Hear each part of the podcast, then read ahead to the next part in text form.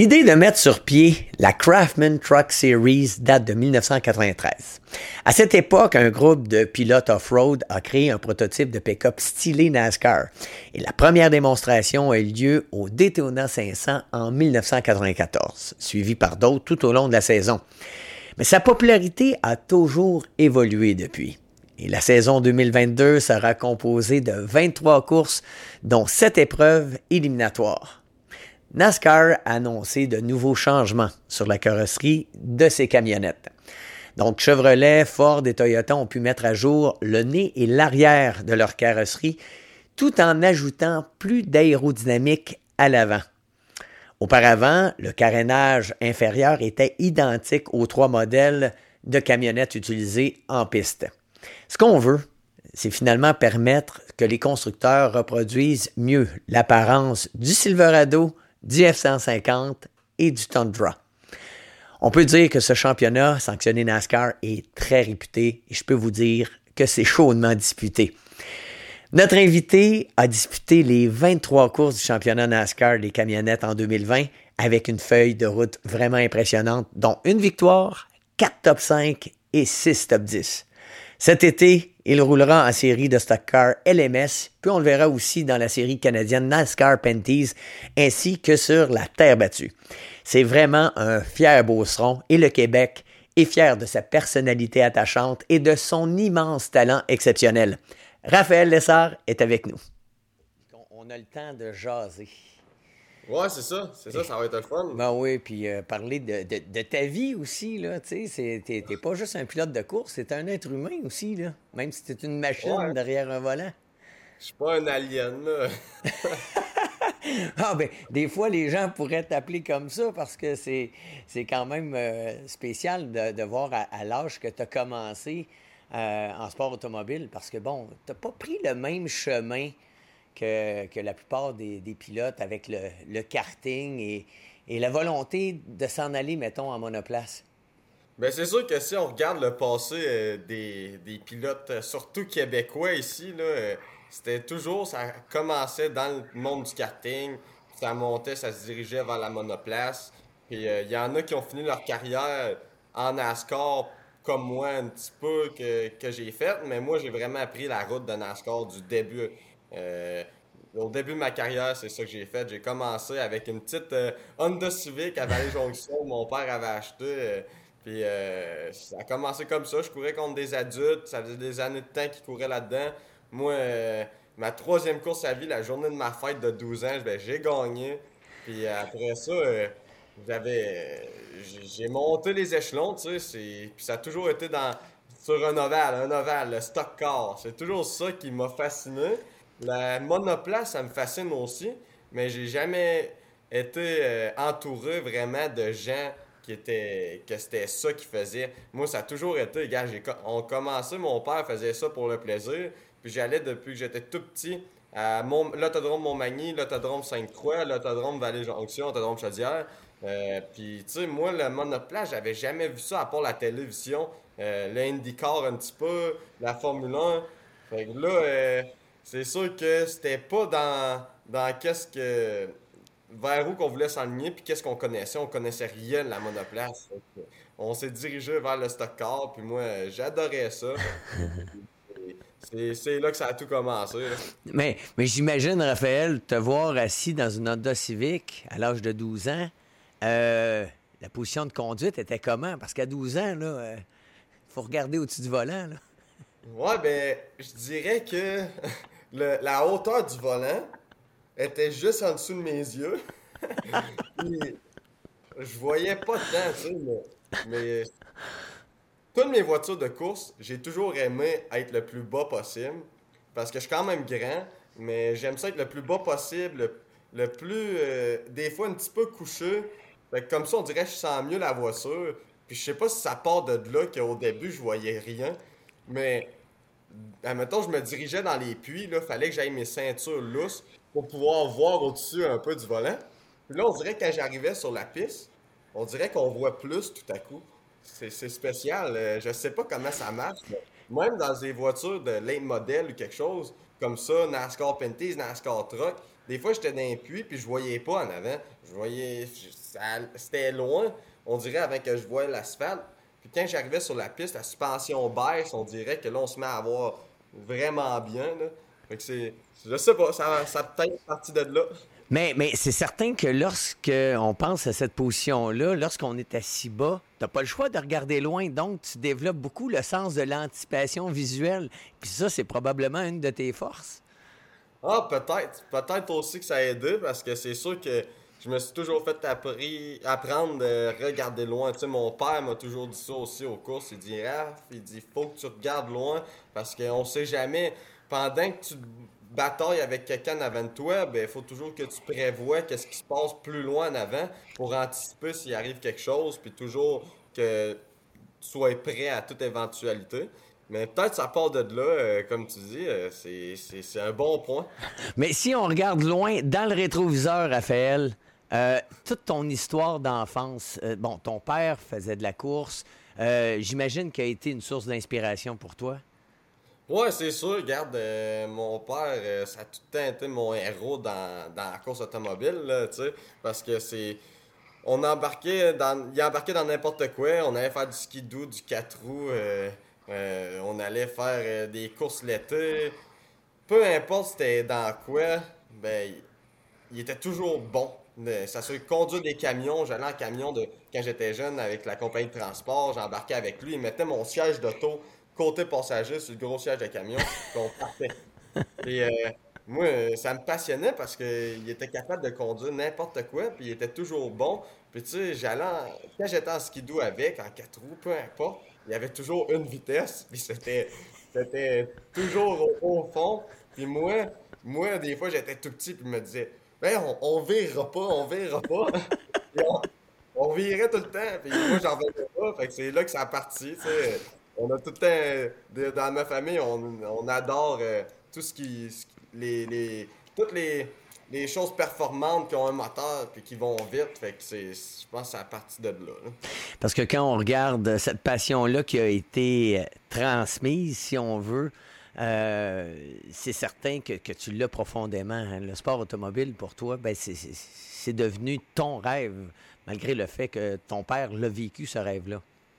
Ouais, c'est ça. Puis euh, mon père, ça a toujours été vraiment pour le plaisir. Euh, il travaillait la semaine, puis il, travaillait 7 jours, vu qu'il a toujours travaillé pour lui à son compte. Puis dans le camionnage, c'est souvent des longues heures et des longues heures.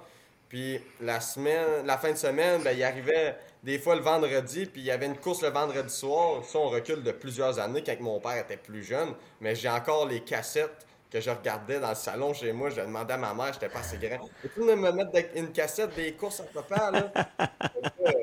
oh, je passais mes après-midi à regarder les, courses à mon père. Puis, tu sais, mon père, lui, c'était une passion, mais il était vraiment là-dedans au maximum. Là. Des fois, il pouvait avoir trois voitures en même temps, courir, faire trois classes dans, dans la même journée. Puis c'était le vendredi, les trois classes, le samedi, puis le dimanche à une autre place. Puis toute ces, cette fin de semaine-là, ça dormait pas. Puis ça repartait travailler euh, le lundi euh, ou le dimanche dans la nuit quand il revenait des courses. C'était moi, j'étais pas là à ce moment-là, mais m'entendre parler puis voir ça dans les cassettes, les photos, je trouve ça passionnant. Là, puis je pense que c'est là que ça a parti. En... Les, les cassettes ont aidé. Euh, le monde, la personne qui filmait toutes ces courses-là euh, a aidé énormément. Et j'imagine que. Est-ce qu'il y avait juste le sport automobile ou il y a d'autres sports qui t'ont intéressé, comme le hockey, le baseball, le soccer? Ben, c'est sûr que moi, j'ai essayé plein de sports mon père a joué au hockey longtemps, euh, puis ça a toujours été. Le, hockey a toujours été dans notre famille. Mes soeurs ont fait du patinage artistique. Puis euh, moi, la première fois que je me suis fait mettre d'un pied, c'est les patins. Euh, j'ai joué au soccer un petit peu, au softball. Tu sais, pas le baseball, mais la balle donnée, comme ils disent. Puis c'est vraiment le hockey que j'ai fait le plus. J'ai été en sport-études hockey mes deux premières années au secondaire. Euh, j'ai joué dans le 3A. C'était vraiment, on partait la fin de semaine en autobus tout l'hiver, puis on, avait 3-4 games par fin de semaine. Ensuite, euh, la semaine, c'était des pratiques. Il euh, fallait tout arriver une heure à l'avance. on pratiquait la, le jour à l'école, puis on pratiquait le soir avec notre équipe. C'était, vraiment. C'était, je faisais ça, puis c'était. C'était intense. C'était intense. Mais j'adore le sport, le hockey. Ma dernière année, j'ai arrêté le sport études, puis j'ai continué une dernière année dans le Bam-Tam 2C. Parce que continuer dans le 2A ou 3A, c'était, c'était trop. Parce que les courses commençaient à prendre de plus en plus de place. Puis euh, je voyais que dans les courses, euh, j'avais la passion encore plus là que le hockey. Puis c'est là que, à ce moment-là, j'ai, j'ai, quand j'ai accroché mes patins, j'ai vraiment arrêté deux ans de temps là, sans, sans remettre mes patins. Puis après ça, euh, je j'étais allé me racheter une paire de patins. Puis là, je joue pour le plaisir, puis euh, j'adore ça encore, là. Puis ça me tient en forme l'hiver quand je vais jouer. Ce qui m'a impressionné le plus quand je t'ai rencontré, puis ça, je pense, euh, je vais dire grosso modo autour de peut-être 7-8 ans. À l'époque, je pense que tu avais 14 ans. Tu étais au volant de, de grosses cylindries. Là. C'était pas. Tu sais, habituellement, les jeunes, bon, on les voit en karting. là, là on, on, te voyait avec des grosses voitures. Puis je me disais, aïe, aïe, aïe, comment tu es allé chercher ça, cette maturité-là? Ben, c'est sûr que je pense le fait que j'ai commencé quand même jeune dans un monde. Moi, tu sais, le, le karting puis tout ça, des fois, c'est. Tu pilotes contre souvent des, des, groupes de ton âge. Mais moi, j'ai toujours piloté contre des groupes de, de personnes, l'âge à mes parents quasiment. Tu sais, 20, 30, 40, 50 ans, puis ça faisait des années de temps. Puis tous mes amis, vu que j'étais toujours parti, j'avais pas même ben d'amis à l'école. Puis tous mes amis, c'était des adultes. Fait que je sais pas si c'est à partir de là que m'entourer jeune de, du monde d'adultes. Puis euh, je sais pas si ça, ça a donné un petit coup de main dans ce niveau-là. Mais euh, c'est sûr que, regarde, à 13 ans, je conduisais des voitures qui avaient 650 forces de moteur. Euh, qui étaient super performantes. Puis j'ai commencé à les conduire à 13 ans. Et encore aujourd'hui, c'est mes, voitures préférées que j'ai courues dans, toute ma carrière, là, parce que tellement que c'était puissant. Puis quand j'y repense, puis je recule, puis je prends un petit 5 minutes, puis je me mets à repenser à ça, puis je m'arrête, puis je me dis, je regarde les, les jeunes que je croise euh, à l'âge de 13 ans, 13, 14 ans, puis je me compare que je conduisais ça, puis même moi, je me dis, hein, c'est quand même quelque chose. oui, oui, c'est quelque chose. Et j'imagine que tu peux nous raconter peut-être quelques anecdotes de compétiteurs beaucoup plus âgés qui devaient te regarder avec un œil en se disant, mais qu'est-ce qu'il fait là, le kid? Ouais, ben c'est sûr, euh, c'est sûr qu'ici au Québec, euh, ça arrivait une couple de fois, surtout quand j'ai commencé à l'âge de 11 ans. J'ai une bonne anecdote. Il y en avait un dans, je pense que c'était ma deuxième ou troisième course. Euh, je venais de le dépasser en pleine course. Il y a eu un drapeau jaune ou un drapeau rouge. Puis, tu sais, lui, il me l'avait dit. Il dit Moi, Raph, là, je fais ça pour le plaisir, c'est à l'autodrome Chaudière. Puis il dit Moi, toutes les fois que j'embarque sur la piste avec mon petit 4 cylindres, ben, c'est comme si c'était le Daytona 500 pour moi. ça, c'était un passionné, là. Puis lui, avec ses moyens, ben, c'est ça qu'il est capable de faire, puis il tripe. Fait que là, moi, je m'arrête sur la piste. je m'en rappelle encore. Il arrive à côté de moi, puis il courait avec un open face. Là, il arrive à côté de moi. J'étais sûr qu'il me criait après, vu qu'il était fâché. le petit jeune qui vient de le passer. Mais non, il courait après, puis il était plus content que s'il avait gagné une course. il criait, puis il avait les pouces dans les airs, là. Puis là, il était là, let's go, Raph! Là, j'étais tabarouette. Je pensais qu'il allait. Je pensais qu'il était fâché, mais j'étais capable de l'entendre dans mon auto. tellement qu'il criait et qu'il m'encourageait. J'avais assez ri ce coup-là. Là. Puis euh, une autre anecdote, je dirais, c'est quand je suis arrivé aux États-Unis, ben c'est sûr que là, je me faisais regarder. J'arrivais du Québec. Eux autres, la plupart ne savent pas c'est où. Là. Euh, les, ma première course en Car Store, en Super Late Model aux États-Unis. Euh, j'avais gagné le championnat cette année-là. J'arrivais à 14 ans. Euh, jamais conduit trop trop. Je n'avais conduit des Super Late, mais pas énormément. Ma première course avec tout, que toutes les voitures étaient des Super Late, la classe Super Late, je finis troisième. Là, ils, me connaissent pas, ils ont aucune idée je suis qui. Là. Ils disent. C'est peut-être une petite lock, là, mais il était quand même rapide. Là. Après ça, la deuxième course, fini deuxième, quasiment premier à me battre avec Christopher Bell, qui est en COP présentement. Là, euh, je me faisais regarder, puis ça demandait, là, puis il me semble, genre, Vois. Il y en avait que ça les. Ils aimaient pas ça, tu sais. C'est quelqu'un qui arrive d'ailleurs, puis ça les dérange. Euh, eux autres, ça fait des années de temps qu'ils essayent, puis qu'ils essayent, puis moi j'arrive, puis. Euh, ah ouais, on, on est ici pour performer. Là, ma troisième course, mais ma troisième course, j'ai gagné. Fait que ça a fait 3, 2, 1. Fait que euh, troisième course, première victoire en Superlane Model aux États-Unis. Puis ça a été. Là, je pense que j'ai pas longtemps après, j'avais signé avec Toyota. Mais j'avais.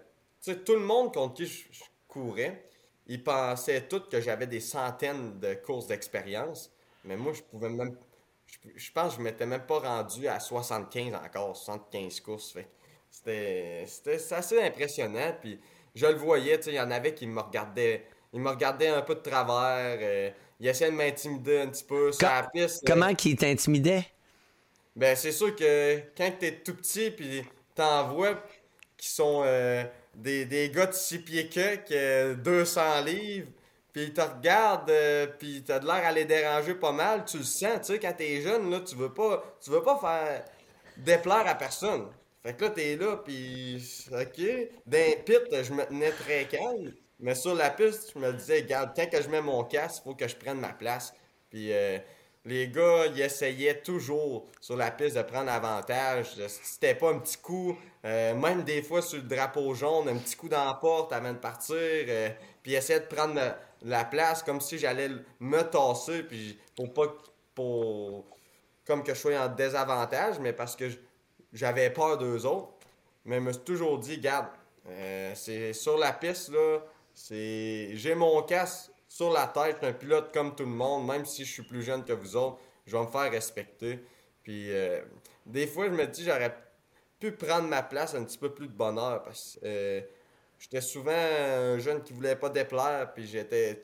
Je, je restais poli avec tout le monde, puis un coup que j'ai vraiment décidé que je prenais ma place, je pense que c'est là que je me suis mis à performer encore plus parce que le monde savait, ok, il faut qu'on le respecte, lui. Faut pas. Euh, si on, on, le brasse trop, ben, il est capable de faire la même chose.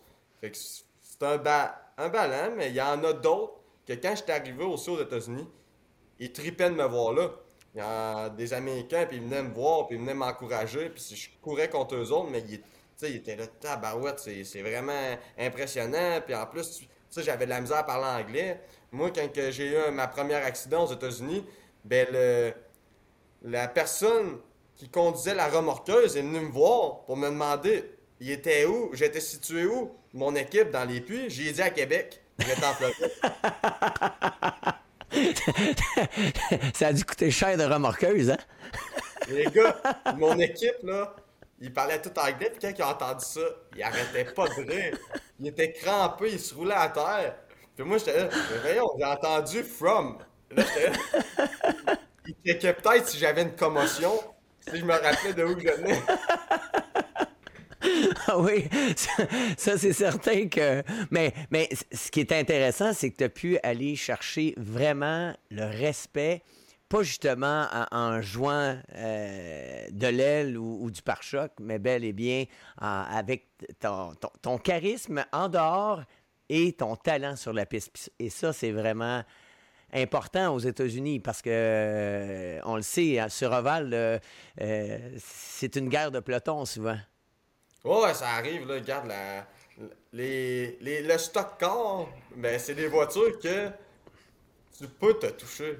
Parce que les roues sont pas comme une monoplace, que dès que ça touche un petit peu, c'est dangereux quand même, là, puis ça peut partir. Euh, on a vu en Formule 1 des fois qui finissaient bien tranquillement, mais sur le capot, ben, sur, sur le top, comme on dit.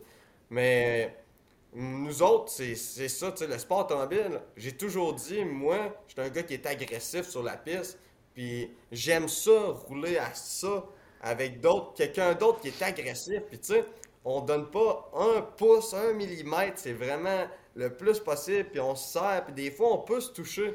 C'est ça qui est la beauté du sport, parce que je pense que ça donne toujours un bon spectacle, mais on peut se le permettre, tandis que le sport de monoplace, comme... Euh, comme vous, c'est.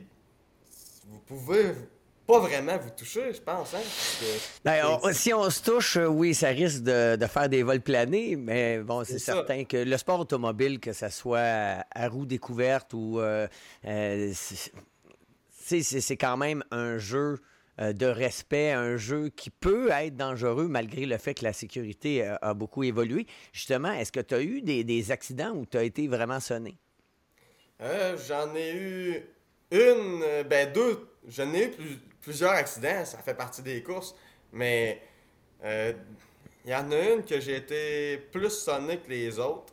Euh, c'est Pocono en, en camionnette euh, avec Carbush Motorsport. C'était encore une fois pas de pratique. J'arrive à Pocono.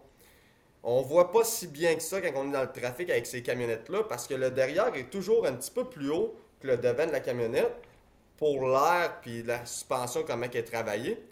Puis les spoilers, euh, l'aileron arrière, est toujours peintureux. Tu sais, il y a des fois des classes, comme mettons en ligne modèle, ça a toujours été un aileron transparent. Parce qu'elle est vraiment haute, ça te permet de voir un petit peu euh, à travers la vitre de l'autre, puis voir en avant. Puis un petit peu plus où c'est que tu t'en vas. Moi, je vais dans le trafic, j'arrive premier tour, on arrive à 100 000 à l'heure dans le virage. Euh, je rentre dans le virage, puis je, me tâche juste un petit peu plus à l'intérieur pour voir où que je m'en allais, puis pour voir en avant le trafic. Ben, en me tassant, j'avais pas remarqué, mais il y avait du, gazon. C'était pas des vibreurs, puis du gazon, c'était du gazon direct. Euh, puis moi, la personne en avant de moi, ça s'est adonné qu'elle elle a fait la même chose, mais elle a juste clippé avec le. touché, frôlé le gazon. J'ai vu ça revoler un petit peu, là, j'ai dit, oh là, c'est fait. La, les, le, bas du bumper est tellement bas que ça a creusé dans le fond. Ça le veut par en avant. Les, mes roues touchaient absolument plus à terre. Mes roues avant, c'était juste le bumper. Puis euh, la camionnette, là, j'ai même pas le temps de toucher au frein. Elle, a, elle, s'est dirigée pleine face dans, dans le muret euh, de béton. Une chance qu'il y avait les safety euh, barrier, là. Oui, oui, oui, les, les, les, murs absorbants. Les amortisseurs sur le mur parce que j'ai ça a tellement fait mal, là. Ça, c'est une de mes pires. On a. Mais juste pour donner un exemple, mon ends qui est attaché après mon casque, ça a tellement donné un gros coup que mes clips de métal qui sont à peu près ça d'épaisse, puis ça de longue, c'est pas pliable. On fait une banane. Oh. Moi, ça a tellement étiré, là. J'ai été. Quand je suis sorti de là, la tête, la protection, c'est incroyable parce que frapper un mur comme ça, puis sortir tout de suite en marchant, c'est faut dire merci à la sécurité euh, puis le monde qui ont développé ça parce que moi si c'était pas euh, du end s'arrêter comme dans, dans, le passé que un open face un, pas de hands dans le cou rien là serais plus ici aujourd'hui. Mais on avait. On a jeté les ceintures, on a jeté mes, mes, clips de hands parce qu'ils étaient rendus trop étirés puis ils faisaient la banane. Il a fallu que j'ai changé sur mon casque parce qu'ils ont, ils ont croché les clips sur mon casque aussi. Euh, c'était, c'était, une qui a fait mal parce que j'ai été une semaine et demie, là, une bonne semaine et demie, à pas être capable d'être assis à moitié. J'avais mal. Ça partait du cou, puis ça descendait jusqu'aux jambes. Puis quand j'étais assis, j'étais de même. Oh. OK. Quelque chose. Et, psychologiquement, de rembarquer dans, dans la camionnette, est-ce que comment qu'on se sentait lorsqu'on a repris le volant après l'accident? Je dirais que la première accident à vie, l'aspect psychologique, on dirait tu l'as toujours en arrière de la tête, puis tu tu veux, veux pas, t'as peur.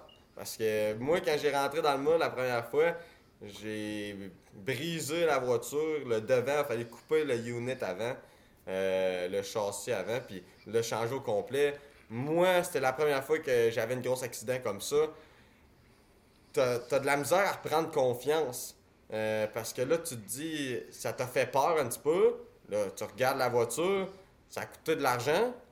Là, t'as tout ça dans la tête. Puis tu veux pas que ça réarrive, mais tu te dis, garde, ça fait partie des courses, puis on continue, puis on, fonce, pas le choix. Mais comme à Pocono, ma grosse accident, je disais, je disais à mon équipe, euh, ça va paraître niaiseux un petit peu, mais je disais à mon équipe, ça a tellement frappé fort que ça devrait, même si ça frappe un petit peu plus fort, je devrais être correct. Fait qu'on va y aller encore, puis on va tout donner. Mais ça, peut pas bien ben frapper plus fort que ça. OK, donc ça a duré un tour. Après ça, bon, ben let's go, le pied euh, retombe au fond de l'accélérateur. C'est ça, puis tu sais, c'était moi... Oui, c'était mon erreur, mais c'était une erreur un petit peu stupide, là, tu sais. C'était, c'était pas de quoi que je suis rentré dans le virage, j'ai rentré trop fort, j'ai été chercher le maximum, puis j'ai été en chercher trop, puis là, je l'ai, je l'ai, je suis parti en dérapage, puis j'ai échappé la, la camionnette moi-même. Là, c'était vraiment, je suis rentré, j'ai voulu regarder au loin, puis je voyais pas le foin, puis j'ai ramassé le foin, puis ça s'est fait d'une fraction de seconde, puis j'étais dans le mur. Fait que ça, c'était c'est moins un peu dans ce temps-là. C'est comme si, admettons, tu te fais rentrer dedans, puis tu, frappes le mur, puis ta course est finie. Ben, c'est moins peu que si, euh, psychologiquement, que si c'est toi qui s'est planté tout seul. Ben, parce que quand t'es tout seul, là, tout est sur tes épaules, puis là, tu te dis, ouais, là, j'ai fait une erreur. Puis là, c'est, tu l'as un petit peu plus dans la conscience. Oui, mais l'erreur fait partie de l'apprentissage, bien entendu. Et ça, euh, t'es pas un pilote reconnu, justement, pour euh, avoir beaucoup de dommages sur les, les, voitures que tu conduis. Ouais, c'est sûr. Euh, il y a été un temps, je dirais qu'on passe toute une phase dans notre carrière que des fois, on fait des moves, puis on se dit, euh, moi, il y a des il y a une année qu'il y a une coupe de courses que, avec l'expérience que j'ai aujourd'hui, j'aurais fini avec tous mes morceaux, puis je faisais des petites erreurs, puis j'étais trop agressif ou euh, genre j'anticipais pas super bien, puis des fois je finissais, puis euh, il me manquait un aile en avant, puis là ça au lieu de me battre pour la première place, ben je tombais comme avec un parachute, fait que me battais pour un top 5. Fait que c'est sûr que je pense ça, des fois, il y a des courses que j'aurais pu, qui m'ont coûté des victoires comme ça, mais j'ai appris, comme tu dis. Puis on passe tout par une phase comme ça, qu'on est des fois trop agressif, qu'on veut trop. Puis faut la passer, cette phase-là, pour apprendre que là, regarde, on y va relax, puis le mieux que je peux, pour bien performer, il faut que j'aille tous mes morceaux sur la voiture. Si je les ai pas toutes, je tombe en désavantage tout de suite. Côté appui aérodynamique, côté euh, euh, le drag en anglais qu'on disait, la résistance, ben, dès que tu perds un morceau, l'air rentre là, puis c'est un parachute. Après ça, tu as moins d'appui aérodynamique, fait que c'est, c'est tout de suite un désavantage. Fait que le but premier, c'est d'être là à la fin avec la voiture en un morceau pour être le plus performant, puis là, tu vas avoir des chances de gagner. Parlant de gagner, tu as gagné partout où tu es passé et euh, à un moment donné, le rêve commence à prendre forme, à devenir réalité. Et euh, j'imagine qu'il y a eu des coups de téléphone que tu as reçus euh, qui t'ont donné des pincements au cœur de, joie. Et j'aimerais que tu me partages un peu ces, moments-là. Ben c'est sûr que, regarde, j'ai vécu plusieurs belles expériences euh, dans ma carrière à venir jusqu'à présent. C'est sûr que quand j'ai signé avec Toyota, ça c'est un super beau téléphone. Euh, j'ai net gagné, comme j'ai dit tantôt. En Super League, j'avais fini ma première course troisième, la deuxième, deuxième, puis la troisième, j'avais gagné. Puis là, j'ai signé avec Toyota. J'étais le plus jeune, puis le premier Canadien à signer avec TR2. Euh, ça, c'était vraiment un beau téléphone, je dirais. Ensuite, euh, quand je me suis fait appeler, ben c'est pas moi qui s'est fait appeler, mais Toyota m'ont envoyé courir chez Carbush Motorsport. C'est Carl Bush qui les avait appelés et qui avait dit c'est Raphaël Lessard que je veux dans mon Super Late et personne d'autre. Fait qu'envoyez-moi pas quelqu'un d'autre, c'est Raphaël, je le veux. On compétitionne contre lui, ça fait deux ans. Puis je sais qu'il y a du potentiel, c'est lui que je veux dans ma voiture. Quand tu as rencontré justement Kyle Busch, euh, bon, comment ça s'est passé? Comment tu te sentais? Parce que c'est quand même euh, tout. Euh, ben, hein? C'est un icône du, du, NASCAR. Ouais, c'est sûr. Puis moi, tu sais, j'étais une personne un petit peu gênée à la base. Puis mon anglais s'améliorait rendu là, mais elle n'était pas parfaite. Puis elle encore pas parfaite. Il y a toujours du travail à faire. Mais je me débrouillais, mais tu sais, pas tant. Fait que j'avais, j'étais gêné de tout ça en plus. Puis là, tu vois, c'est comme moi, c'est comme quelqu'un qui est un fan de qui voit Sidney Crosby, puis euh, Sidney Crosby est là avec lui, là. C'est, c'est, spécial, là. Moi, au début, je disais pas trop un mot, puis là, je l'écoutais, puis quand il me posait une question, j'y répondais. Là, j'essayais d'y poser des questions, mais il se passe... Disons que j'écoutais tout ce qu'il disait, mais je parlais pas beaucoup. OK. J'étais trop impressionné, puis eux autres, là-bas, les jeunes dans le monde de la course, souvent, c'est des. Leur père est en NASCAR. Euh, comme si tu prends comme exemple Harrison Burton, qui est en couple présentement, ben, j'ai couru beaucoup avec lui. Puis tu sais, lui, quand il voit du monde comme ça, il les voit depuis qu'il a 5 ans, depuis qu'il depuis est tout petit, qui est dans ce monde-là, qui va aux courses, puis qui voit tous les grands noms de ce, de ce monde. Moi, tout était nouveau. Puis eux autres, ils se parlent, puis comme c'était un été, tu sais, eux autres, c'est une personne normale pour eux, puis ils sont dans ce monde-là aussi. Fait que c'est des personnes comme un peu Carbush. Harrison, son père, c'est Jeff Burton, qui a fait une grande carrière en NASCAR. Fait que lui, son père, ça en est un. Mais moi, quand j'arrivais là, je, capotais. J'étais gêné un peu, puis j'essayais de, tout bien faire, puis tout voir, j'analysais tout ce qu'il faisait de A à Z.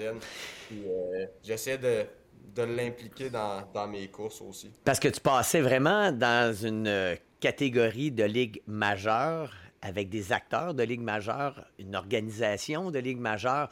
Euh, parle-nous de cette transition entre, bon, tes débuts et lorsque tu es arrivé chez Calbus Motorsport. Ben c'est sûr que la transition ça a été une bonne transition parce que là, c'était vraiment. Quand tu arrives dans une équipe comme ça, tu vois que le côté professionnalisme est, présent au maximum. Il faut vraiment. Le pilote, euh, moi, j'avais une job à. C'est la première fois que j'ai vraiment eu. Depuis que j'ai commencé ma carrière, je prenais des notes après chaque course. OK, telle piste, euh, tout ce que j'avais appris dans la fin de semaine, je l'écrivais pour si je retournais plus tard. Mais là, fallait vraiment que j'écrive puis je remplisse de quoi sur l'ordi pour les envoyer après chaque course. Puis c'était des questions spécifiques sur qu'est-ce que tu n'as pas aimé sur la voiture, qu'est-ce que la voiture faisait exactement. Euh, c'était tout le côté professionnaliste autour de d'être à la piste. C'était vraiment quelque chose. Puis c'est ça qui que présentement, je pense que quand que je reviens au Canada, ben, je suis capable de de, de, mettre en pratique encore, puis d'être meilleur, puis d'essayer d'être encore une coche au-dessus. Puis euh, je pense que c'est tout mon. J'ai pris ça de mon expérience là avec ces grosses équipes-là. Parce qu'à chaque semaine, le lundi, après chaque course, on commençait la journée par un meeting avec tout, le monde de l'équipe. Les, mes coéquipiers, les chefs d'équipe, après ça, les ingénieurs en chef, Carl Bush était là, puis, mettons, à GMS, ben, les coachs étaient là, les propriétaires. Fait que c'était vraiment. C'est une business, puis il faut que ça marche. Puis on avait toutes les ressources pour, euh, pour que ça marche. C'est vraiment gros, puis c'est le fun. C'est le fun à voir. C'est tellement professionnel. Là faut vraiment que tu sois là à 100% Oui, la compétition est féroce dans cette série-là. Euh, en plus de ça, tu as vécu quand même une saison qui a été euh, fort modifiée dans le programme parce que, bon, tu n'avais pas d'essai euh, de qualification, il n'y avait pas d'essai libre. il a fallu vraiment que tu te dépasses à ce niveau-là. Et, ça, c'est un, défi que, dans le cas d'une non-pandémie, ça aurait été très différent. Ouais, exactement. Moi, je pense que j'ai pas eu j'ai pas eu le timing euh, le plus facile euh, de l'histoire du sport automobile parce que tout ce qui était de tu, tu, grandis, tu pratiques, tu grandis dans les courses automobiles. Avant chaque course, tu pratiques. Puis la première pratique, c'est souvent, puis tu dois le savoir toi aussi, même si c'est une nouvelle piste, c'est la même voiture, faut que tu t'adaptes, faut que tu te refamiliarises avec la voiture un petit peu. Euh, puis faut que tu trouves tes. OK, le maximum, tel virage. OK, là, il y, a une telle, il y a une bosse à telle place. OK, je peux pas la prendre comme ça. faut que j'aille un petit peu plus haut. Euh, ben, tout ça, on s'en sert en pratique. Fait que quand on arrive pour la qualification, on est sur la couche, on sait exactement qu'est-ce qu'on a besoin de faire. Puis euh, on sait la piste, comment qu'elle est. On a étudié tous nos tours de. Puis aussi, euh, j'ai appris ça quand j'ai travaillé avec des gens, des professionnels dans ce sport-là, puis des coachs qui m'ont entouré. Quand tu pratiques une journée avant une course, ben ton cerveau, toute la nuit, même si tu t'en rends pas compte, ton cerveau, il, rentre ça, puis il, ben, défile tout ce que tu as fait dans ta journée. Fait que quand tu arrives le lendemain, ben, même si tu ne l'as pas senti quand tu dormais, ben, c'est censé être plus facile encore. Parce que tu l'as déjà dans la tête, puis ton cerveau s'en rappelle, puis c'est un automatisme. Mais quand nous autres, on arrivait, là, on avait zéro ça. Là, c'était vraiment, tu pars, puis le début de la course, c'est comme si tu commençais la première pratique, tes premiers tours. Fait que t'as jamais été là. C'était spécial. Là, t'arrivais avec des vétérans qui ont déjà couru là des dix fois dans leur carrière, euh, qui savent comment l'air marche, le, tu sais, moi, tout était nouveau.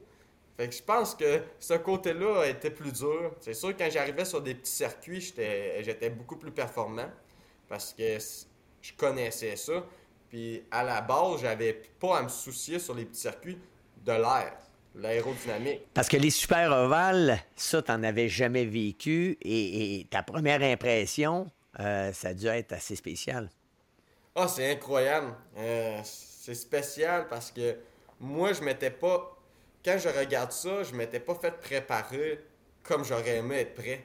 Euh, me dire, OK, Raph, quand tu vas à, côté d'un pilote, il peut t'enlever ton air, il peut euh, t'enlever ton appui côté droit. Fait fais attention, t'es mieux de lever le pied un petit peu parce que sinon, tu vas voir, tu vas perdre le contrôle de la camionnette, puis il t'aura même pas touché. C'est juste lui qui il sait, puis il va faire la bonne, le bon move au bon moment pour vraiment que tu perdes le contrôle, puis que tu puisses rien faire.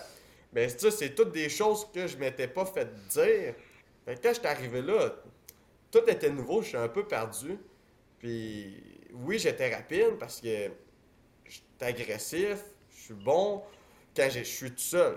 Quand j'étais tout seul, là, tu sais que ça pédale au plancher, puis il n'y a pas personne qui est tenu autour de toi, il n'y a pas l'air qui est toute cette chose-là spéciale que tu n'as jamais entendu parler de ta vie. Tu arrives là, euh, je me rappelle en pratique à Las Vegas, mon premier circuit que j'ai fait euh, mille et demi. J'arrive là, je suis en pratique, ça va bien. La voiture, la camionnette est un petit peu. J'ai un petit peu de misère avec le derrière, mais tu sais, c'est correct. La camionnette va bien, là. Je, je, touche jamais au frein. Je suis presque l'accélérateur à 100% partout. Là, je dis à mon équipe, OK, ça va bien, ça va bien, on, est bon. Là, ils disent, OK, on va t'envoyer dans le trafic. Fait que tu nous diras comment que la camionnette va dans le trafic. Là, je me dis, ouais, mais la camionnette, euh, elle va aller bien encore dans le trafic. C'est comme euh, un, petit ovale, là. Quand tu embarques dans le trafic, euh, la camionnette, à moins que tu, tu mêles tes points de repère, ben, elle va aller bien encore. Là, là j'arrive, je rentre dans le premier virage en arrière de quelqu'un, puis je rentre au fond, là, comme j'étais. Hey, j'ai. Ça a tout pris, ça a pris la piste au complet pour que je sois capable de le tenir, puis pas aller frapper le mur.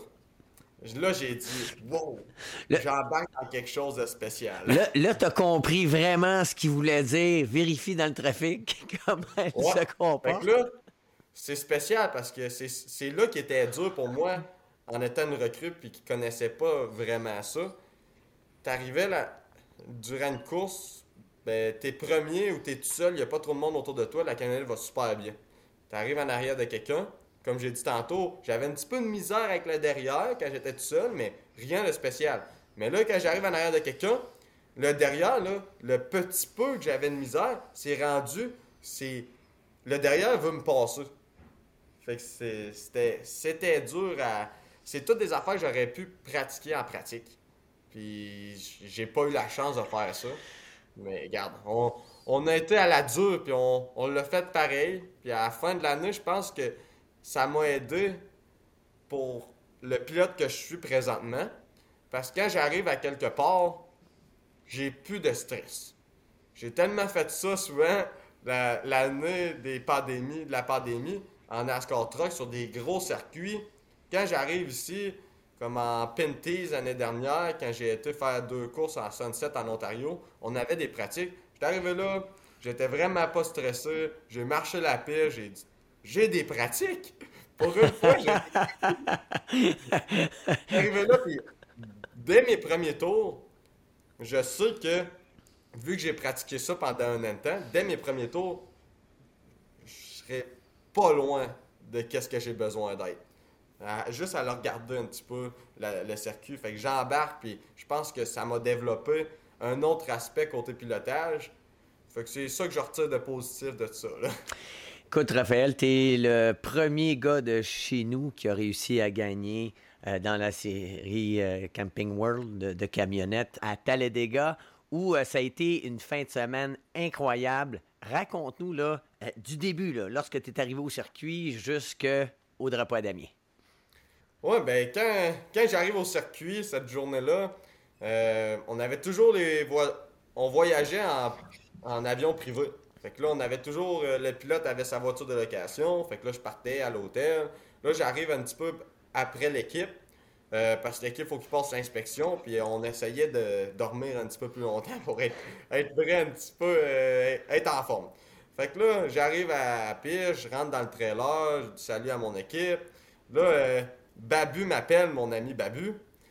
Là, il dit, pis la piste, c'est comment? ça doit être gros en mots, t'as dit. Là, t'es vraiment, t'es vraiment, t'as la dégonette, là, le film Shake and Bake, là. oui. Là, je sors du trailer, je dis, Babu, j'aimerais bien ça te dire comment caler la piste, mais c'est tellement grand que je vois même pas les virages sont où.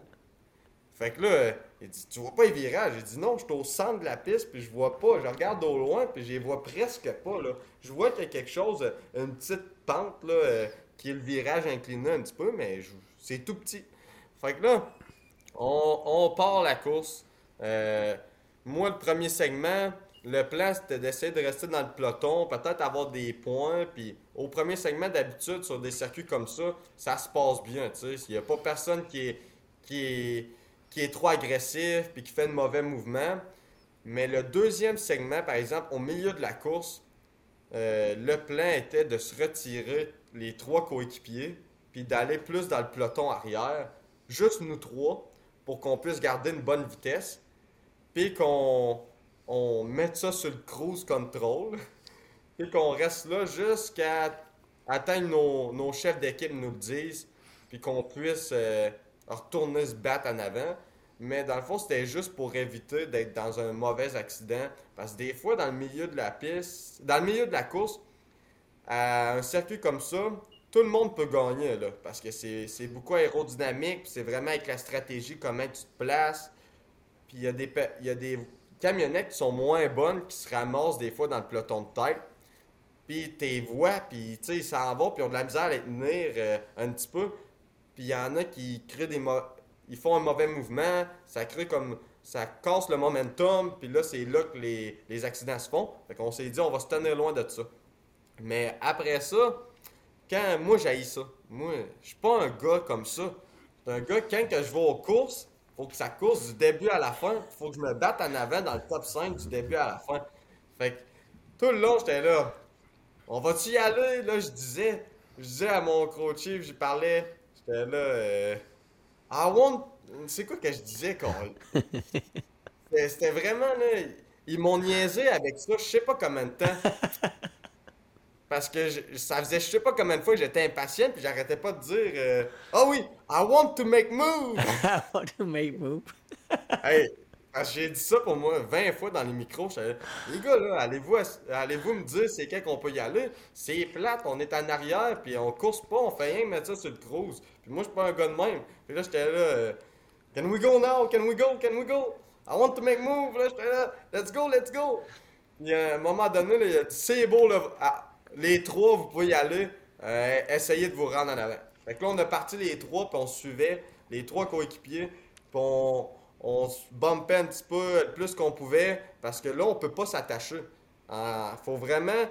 Tu donnes un coup, tu décroches. Tu donnes un coup, tu décroches pour prendre la vitesse. En Cup Series, ils ont le droit de se toucher un bon 5 secondes. Nous autres, on n'a pas le droit. Fait que là, on se donnait des petits coups. Puis là, on prenait de la vitesse. Puis quand on est arrivé au peloton de tête, on avait un bon momentum. Fait qu'on a comme monté en haut, puis on a réussi à gagner plusieurs places. Puis si je me rappelle bien, il y a eu un drapeau jaune. Puis, juste avant le drapeau jaune, j'avais comme laissé mes trois coéquipiers. J'avais redescendu pour éviter un, moins vite. Puis avec un momentum, j'avais comme réussi à me faufiler, puis à passer, puis à me rendre quasiment euh, dans le top, presque le top 5. Puis c'est ce move-là qui m'a fait, je me suis positionné pour la fin. Puis ça, je vais toujours m'en rappeler. J'étais arrivé, il y, a, eu un je pense qu'il y a quelqu'un qui est venu de travers, puis les autres ont tous levé le pied un petit peu, puis ils ont monté. Moi, je me suis faufilé entre lui et les autres, puis j'ai jamais levé le pied. C'est là que j'ai passé, puis euh, on le voit pas à télé, c'est ça que je trouve de valeur. On le voit juste un petit peu, puis il tend sa caméra. Mais c'est là que je me suis comme détaché de mes coéquipiers un petit peu, puis que j'ai repris l'avantage. Là, il y a un drapeau jaune. On est parti, si je me rappelle bien. Ou il n'y a peut-être pas eu de drapeau jaune, mais ça a comme tout tombé single file, un en arrière de l'autre, euh, plusieurs tours. Le premier Sheldon Creed, si je me rappelle bien, a fait une crevaison. Puis ça aussi, tout le monde a levé le, a levé le pied puis s'est tiré vers l'extérieur. Moi, je l'ai vu au loin. Je me suis dit, je reste dans sa ligne. Puis je prends sa draft. Puis le connaissant, il va se tasser à la sortie du virage en bas de la ligne jaune. Puis tout le monde va savoir tasser. Fait que je vais être capable d'en me faufiler puis d'en passer, d'en prendre deux, trois. Fait que là, c'est direct ça que ça a fait. Il, est tombé troisième. On est arrivé avec deux tours à faire. J'étais troisième grâce à ça. Puis le jaune est tombé. J'ai reparti troisième. Puis là, mon, mon chef d'équipe m'a dit Raph, il dit Peu importe ce qui arrive, qui canne avant toi, qu'est-ce qui arrive avant toi, tu tiens la pédale au plancher. Tu lâches pas l'accélérateur, c'est au maximum. Même si c'est travers, tu te fais pousser, puis t'es dans le derrière de l'autre en avant de toi, il dit Tu lâches pas. Il dit Là, c'est notre chance, puis euh, on va apprendre.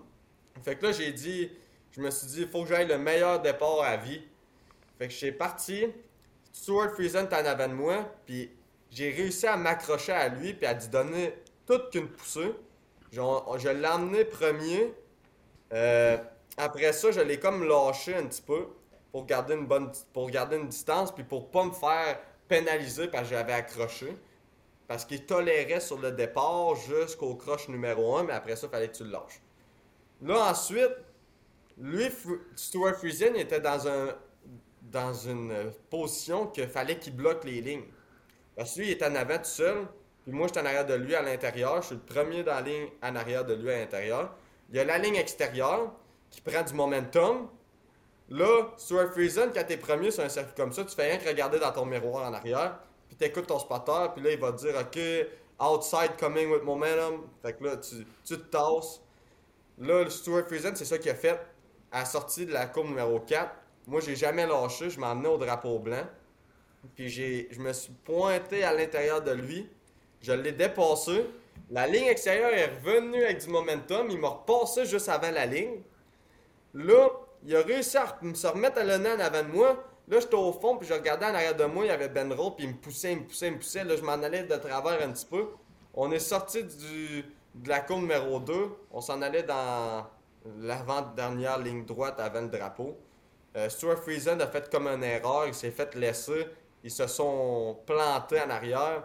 Moi, j'étais au maximum, puis je me faisais pousser, mes pneus touchaient quasiment plus à terre. Je m'en allais de travers, j'étais là. C'est hors de question que je lâche. Je lâche pas, je lâche pas. Puis euh, une fois que j'ai rentré dans le virage numéro 3, j'ai eu avec toute la poussée que j'ai eue sur la ligne droite, ben, j'ai réussi à donner une bonne élan, puis lui, de la ligne extérieure, puis c'est là que le drapeau jaune est a tombé. Mais quand le drapeau jaune est tombé, c'est là qu'il colle la course. Il colle au moment. Je savais que j'étais en avant, mais l'erreur que j'ai faite, j'aurais. C'était pas une erreur, mais quand le drapeau jaune a tombé, pas longtemps après, j'ai levé le pied. Puis là, j'ai regardé l'autre, puis il levait pas le pied, puis il m'a comme repassé, puis là, j'ai repesé, j'ai dit tout à coup que c'est jusqu'à la ligne, puis ils prennent la ligne. Là, je viens de perdre. Parce que personne n'avait lâché, parce que des fois, faut pas prendre de chance. Mais moi, j'avais juste levé un petit peu, puis juste ça, j'avais perdu ma position, puis on était passé bien égal. c'est lui qui avait passé en avant de moi. Mais là, j'étais là, si c'est au jaune, je sais que je suis correct. Fait que j'attendais juste de savoir si c'est à la ligne d'arrivée ou au jaune, puis finalement, c'était bien quand le jaune a tombé, puis c'est... J'ai réussi à le tenir droit, la ligne droite, c'est ça qui m'a donné la poussée pour passer en avant. Puis mon départ, puis la stratégie avant ça aussi, elle a été bonne. on, était là à la fin en un morceau. C'était le rêve qui devenait réalité. Puis souvent, on pense que, bon, là, tout va débouler, puis que ça va être facile. Mais c'est pas toujours le cas en sport automobile. Ouais, ben c'est, c'est ça qu'on pense tous, tu sais. On était les premiers à se dire, enfin, ça va être peut-être qu'est-ce qui va faire décoller encore plus. Mais, tu sais, c'était ça n'a pas été ça. Oui, ça a fait décoller des choses. Ça a fait bouger beaucoup, les réseaux, tout ça. J'ai passé, tout le monde en parle. Tu sais, J'ai passé devant plusieurs, plusieurs personnes. Puis je pense que j'ai grandi en, popularité avec tout ça sur les réseaux. Mais c'est pas qu'est-ce qui m'a fait euh, apporter un nouveau partenaire, un gros contrat, puis tout ça. Tu regardes le sport automobile de nos jours, c'est c'est un petit peu ça partout. Comme par exemple euh, Sheldon Creed. Euh, Sheldon Creed, qui était mon coéquipier euh, en 2021, début de l'année. Lui, il avait gagné le championnat des, camionnettes en 2020. Quand j'ai gagné Talladega, c'est lui qui a été champion. Il a gagné cinq courses, il a été dominant. Puis il me l'a dit, il dit Raph, il dit si j'aurais fait ça il y a 10 ans, il dit j'aurais eu des contrats d'équipe de Xfinity, de Cup Series, J'en aurais eu, là, 5-6 sur la table. Puis il dit, je n'ai eu zéro. c'est dur, mais tu sais, lui, par exemple, il a toujours eu son grand-père qui mettait beaucoup d'argent, puis qui était capable de mettre cet argent-là à chaque année pour qu'il course. Puis, mais lui, par exemple, il a l'argent, mais il a le talent aussi. Fait que, puis il était. C'est un gars bien normal, tête à, terre à terre, puis il était bien ben gentil, mais c'est ça. Moi, je pensais que ça allait être, euh, ça allait faire débouler les choses. On allait avoir euh, peut-être un gros partenaire qui allait, qui allait arriver ou une équipe qui allait dire Regarde, euh, on te veut. Les équipes, par exemple, ils te veulent. Mais il faut que tu arrives avec quelque chose aussi. Oui, parce que les équipes reconnaissent ton talent, puis bon, toute la population le, reconnaît ton talent. sauf que, bon, c'est d'intérêt public parce qu'on on l'a su par les médias il y avait quand même des comptes à chaque mois à payer de 200 000 talent ou pas, il faut le payer. Ouais, c'est ça. C'est des montants de fou. Là. Comme, euh, surtout avec Carbush Motorsport, c'était une des places euh, qui est réputée pour euh, être la plus chère. Moi, j'avais avec le support de Toyota, j'étais capable de. On était capable. Ben, je dis capable, mais on n'était pas nécessairement capable parce que ça a tout pris pour réussir à finir la saison. Mais c'est pour ça qu'on s'est dirigé vers GMS, qui avait un, meilleur programme de développement. Chevrolet, leur programme de développement, je trouve qu'il était mieux, mieux structuré. J'ai appris beaucoup plus en une, une couple de mois avec ces gens-là, puis euh, les deux coachs qui me suivaient, euh, dont tu dois en connaître un, Scott Speed. Ah oui, ben oui, Scott Speed. Et c'est lui qui était un de mes coachs sur le simulateur partout avec Josh Wise qui m'ont suivi, euh, ils spécialisent juste là-dedans. J'ai appris beaucoup plus avec ce programme-là qu'avec mes 3 ou 4 ans avec Toyota. Puis ça, c'est ça que j'ai adoré là. Puis c'était mieux côté, côté budget. Fait qu'on n'aurait pas pu continuer avec Carbush Motorsport. On s'est dirigé vers GMS, se disant, regarde, on, va peut-être être capable de, de subvenir à qu'est-ce qu'il faut tout au long de la saison. Mais on n'a pas été capable. Mais regarde, moi, malgré tout, j'ai côtoyé des gens incroyables comme Scott Speed, Josh Wise. Euh, j'ai travaillé avec Kyle Larson. Je me suis entraîné avec des gars comme ça. Alex Bowman, euh, Kyle Larson, Rush Chastain, euh, Sheldon Creed, Zane Smith. après ça, Tyler Reddick. Tous des, pilotes de la Cup Series. Puis, moi, si j'aurais pas été là, j'aurais pas pu vivre ça. ça m'a rendu un meilleur pilote aussi. Puis j'ai appris énormément. Puis bon, faut le dire, tu vas avoir 21 ans au mois de juillet, euh, tu es encore très jeune. Euh, il y a eu énormément de sacrifices de fait là, d'un paquet de gens et, surtout euh, de ta région qui, se sont investis là-dedans. Donc ça, c'est quand même intéressant de voir à quel point on peut avoir le, le support de la population.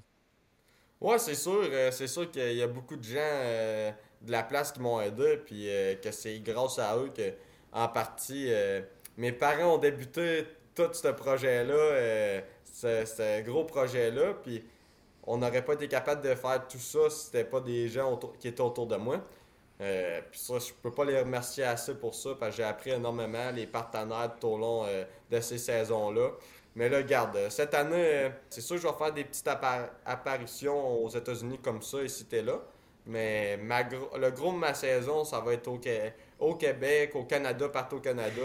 Euh, en Penties, en, sur la terre battue, euh, en ligne modèle. D'après moi, je vais sortir de l'été avec une trentaine de courses. Et, je veux en parler de la terre battue parce que je vous énormément de respect pour euh, la terre battue, Granby, l'autodrome Granby. Bon, il y a l'autodrome Drummond aussi.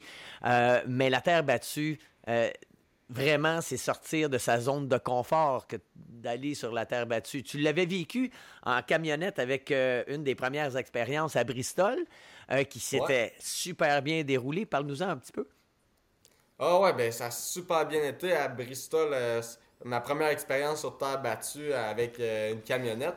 C'était pas. J'appelle pas ça une vraie expérience de terre battue. Parce que veux, veux pas, c'est une camionnette qui est faite pour l'asphalte puis ça se conduit encore un peu comme sur l'asphalte. C'est pas une voiture qui est conçue pour la terre battue. Mais regarde, euh, premier, premier tour de piste, euh, meilleur temps sur. Je pense qu'il y avait au-dessus de 40 camionnettes. Il y en a qui n'ont pas pris le départ. Meilleur temps, regarde, c'était. La piste était collante, elle était mouillée un petit peu. Fait que j'étais le pied au plancher. Puis on avait 650 forces. Puis j'avais. C'était tellement. Ça mordait tellement que le moteur, on aurait dit qu'il avait le goût de, en anglais, baguer. C'était vraiment. Il, sortait. Puis d'habitude, c'est bien agressif. Ben là, t'étais au fond, puis il t'écrasait dans la terre, t'étais.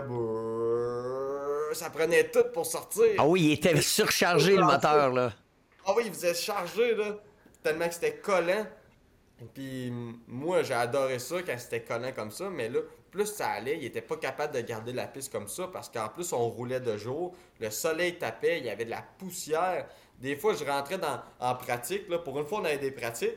Des fois, je rentrais dans le virage numéro 1 avec le soleil puis la poussière. Je voyais aucunement où c'est le virage.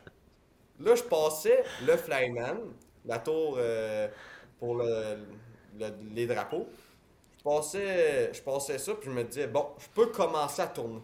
Là, je commençais à me diriger vers le virage. Là, maintenant, je sentais que je rentrais. Puis une fois que je passais ce mur de poussière-là, il y avait un ombrage à cause des estrades. Puis là, je commençais à voir.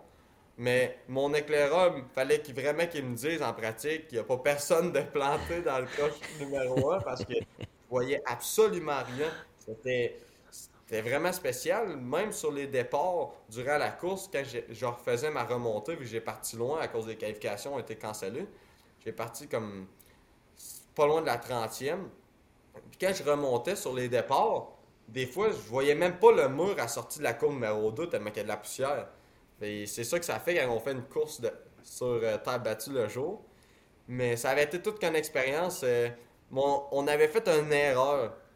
Mon, mon moteur a surchauffé le deuxième segment de la course, mais quand tu dis surchauffé, là, je sais pas pourquoi il a survécu. L'aiguille était au plancher, l'aiguille de chaleur, c'était proche de 300 degrés. Oh. Ça avait aucun bon sens. on, j'arrêtais pas de le dire, les gars, le moteur s'est même mis en protection, puis j'avais moins de force de moteur. sur les lignes droites, je sortais, puis j'avais le pied au plancher, puis il, se passait quasiment rien, mais la piste était tellement glissante que c'était presque bon pour moi. Parce que ça, ça diminuait les forces, fait que ça diminuait le, le, le tire spin. Puis à la fin du deuxième segment, là, les gars ont travaillé, puis ils n'étaient pas capables de brancher les deux plugs pour refroidir le moteur, pour faire circuler de l'eau froide dedans. Puis tu avais trois minutes pour changer les pneus. Parce que c'était comme un petit break. Puis là, ils n'étaient pas capables. Fait que les gars ont oublié de mettre de l'essence. Fait que là, tout le troisième segment, j'ai fait le troisième segment sans essence. Fait que le derrière la camionnette était vraiment léger. Puis j'aurais cru que ça ferait le contraire, mais le devant de la camionnette tournait plus. Fait que j'ai travaillé là, j'étais certain qu'avoir eu l'essence au complet, j'étais bon pour aller me battre pour la deuxième place, passer Ben Rohn, puis peut-être aller talonner Martin Truex qui était premier de toute la course. Mais ça avait été toute qu'une remontée. Puis à la fin, j'ai dit tantôt que le moteur, euh, en pratique, à cet école-là, j'étais le pied au plancher. Ben, juste pour te donner un exemple comment c'était glissant, en course, j'étais même pas capable de mettre l'accélérateur à la fin de la course à moitié de la pédale sur les lignes droites. Et là là. En pleine ligne droite, j'étais pas capable de mettre l'accélérateur à 100%, c'était 50%, pas plus, parce que ça en allait de même. Puis j'allais à ça du mur pour chercher le petit tas de terre sur le bord du mur, sur la ligne droite, juste pour prendre du mordant. Ben, c'est ça qui est spécial, la terre battue. Et, quand on va à Granby, justement, euh, de voir à quel point la piste évolue tellement rapidement, ça devient une science. Ah oui, tu sais, après ça, quand je suis revenu ici, ben, François Bernier, les frères Bernier m'ont approché, puis euh, on a signé pour cinq courses. Après ça, on a rajouté le Grand Prix de Trois-Rivières. Puis moi, j'ai adoré ça. Fait que j'en ai fait plus à la fin aussi. Mais euh, quand je suis arrivé là, c'est vraiment spécial. Là, puis je, pensais pas que c'était aussi gros que ça au Québec, la terre battue. Faut que tu faut le voir pour vraiment voir à quel point il y a du monde.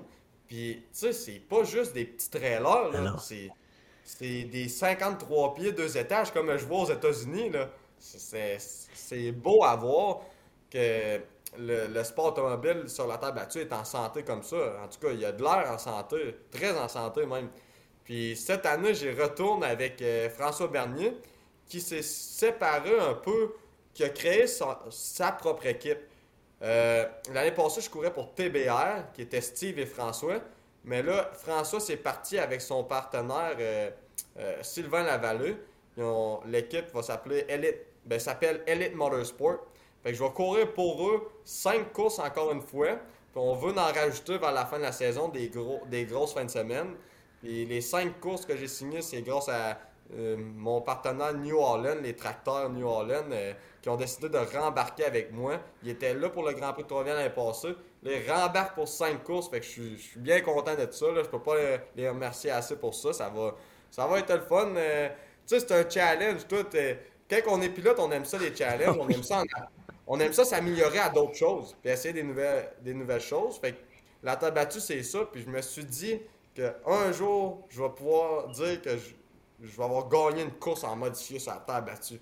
Parce que la compétition est forte, mais je sais que si, je me donne, je vais être capable. Oui, et c'est ça qui est, que je trouve euh, des fois spécial. Les gens sous-estiment, mais on a vraiment des bonnes équipes, de bons pilotes et euh, vraiment, c'est tout un spectacle lorsqu'on a la chance euh, d'aller voir euh, du stockage sur terre battue. En tout cas, moi, je vais, m'organiser pour aller faire mon tour. Quand tu seras du spectacle, bien entendu, encore plus parce que, bon, ça va nous donner l'occasion de se croiser un peu puis d'échanger.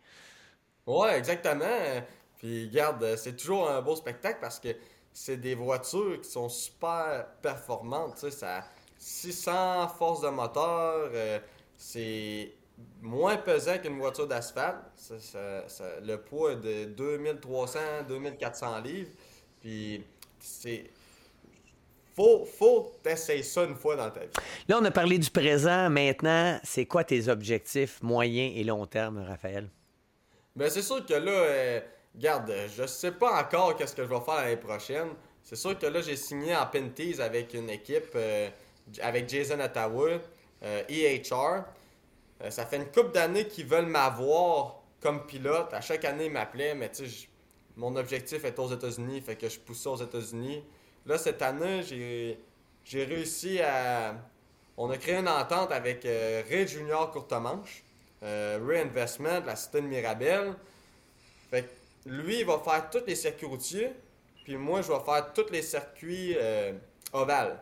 Que c'est ça qu'on sépare la saison comme ça avec l'équipe EHR. E puis le but, c'est sûr que l'année prochaine, je sais pas qu'est-ce qui va arriver. Je sais pas si il va arriver un miracle, puis je vais retourner aux États-Unis. Mais, tu sais, les miracles, c'est rare, là. Fait qu'on essaye de pas se fier à ça trop, trop. Puis si ça arrive, ça arrive, tant mieux. Mais là, j'aimerais ça avoir de quoi de stable un petit peu l'année prochaine. C'est sûr que si tout va bien avec cette équipe-là, ça se peut qu'on se retrouve l'année prochaine à temps plein en Pinties avec eux. Sinon, il y a des beaux projets aussi à avoir sur la terre battue. C'est de quoi que aux États-Unis, c'est encore plus gros que le NASCAR. Il y en a partout des pistes de terre battue. Kyle Larson est le premier à faire. Il fait plus de courses de terre battue qu'il en fait dans un stock car ou, ou euh, dans un en NASCAR tout court. Il en fait tous les semaines. Ça, c'est vraiment de quoi qui je trouve ça passionnant à voir. Euh, puis c'est ça, comme c'est sûr que l'année prochaine, si je regarde ça, euh, j'ai une chose qui est assurée, c'est que, en tout cas, si tout va bien cette année, c'est là j'ai embarqué dans la dans famille La Rue. Euh, avec La Rue, je vais courir en ligne modèle toute l'année encore avec eux. Quand que je suis disponible, l'année c'est de quoi ça m'assure de toujours avoir un volant, fait que je suis très content de ça. Mais regarde, on, y va un année à la fois. c'est sûr qu'un jour, moi, mon but reste toujours de pouvoir peut-être vivre de la course automobile un petit peu. Euh, là, présentement, j'ai passé cette semaine euh, mon, ma classe 1. Euh, je, peux conduire les camions, la compagnie de transport tout seul, enfin. J'ai enfin ma licence. Tu sais, je travaille à tous les jours. Depuis que je suis revenu, je, travaille à temps plein. Puis c'est ça que je fais. Fait que je suis toujours très, très occupé. C'est la vie normale, mais tu sais, j'ai toujours été un gars travaillant, fait que ça me dérange pas de travailler. Euh, puis il faut que je gagne ma vie à quelque part. Fait que c'est ça que je fais. Puis mon but reste toujours de travailler pour que un jour je puisse euh, peut-être si c'est pas à l'année, ben au moins quand l'année de course commence, que je puisse m'arrêter de travailler, gagner un peu ma vie avec ça, puis recommencer de travailler à, la fin de ma saison. Mais quand que je suis au cours, je me concentre juste là-dessus, puis je performe. Ça, j'aimerais, j'aimerais vraiment ça. De toute façon, tu trouveras toujours du plaisir, j'imagine. En tout cas, moi, je me sens un peu comme toi, que ça soit sur un tracteur à gazon, une voiture, du moment qu'il y a un volant, un moteur, on est heureux. Mais euh, c'est certain que la persévérance, euh, je sens que tu l'as. Et ça, un jour ou l'autre, ça finit par payer. Yes, un gros merci, mais c'est ça, on a toujours du fun. Euh, ça, cet hiver, j'ai eu la chance, vu que j'étais ici pour une fois, de faire du skidoo, de faire de la, motoneige. La motoneige, j'adore ça. Moi, c'est un, un de mes passe-temps préférés l'hiver. C'est quand que je travaille pas ou que je suis pas avec ma copine, ben, c'est du skidoo. ça prend un moteur. Ben, Raphaël. un moteur, c'est. Ça pratique les réflexes, ça va vite. Mais il faut faire attention dans les sentiers, par exemple, parce qu'on n'est pas tout seul, puis il faut suivre les limites. Mais j'ai la chance, pas loin de chez moi, qu'ils font des, jeux du soir de drague amicale. Fait que le monde, il, donne 20$, puis on, a une, belle piste de drague, c'est 3 de large, avec les lumières, puis on, on s'amuse des soirs et de temps. Puis tu sais, c'est comme aller aux courses à vallée, là, euh, faire du lapping. Ben nous autres, on fait ça avec des, des skidoo. Fait qu'on s'amuse, là. ben continue de t'amuser, Raphaël. Merci beaucoup pour ta personnalité, ton talent, euh, les beaux moments que tu nous as fait vivre. Et euh, passé et futur, ça, j'en suis persuadé. Un gros merci, là, très apprécié.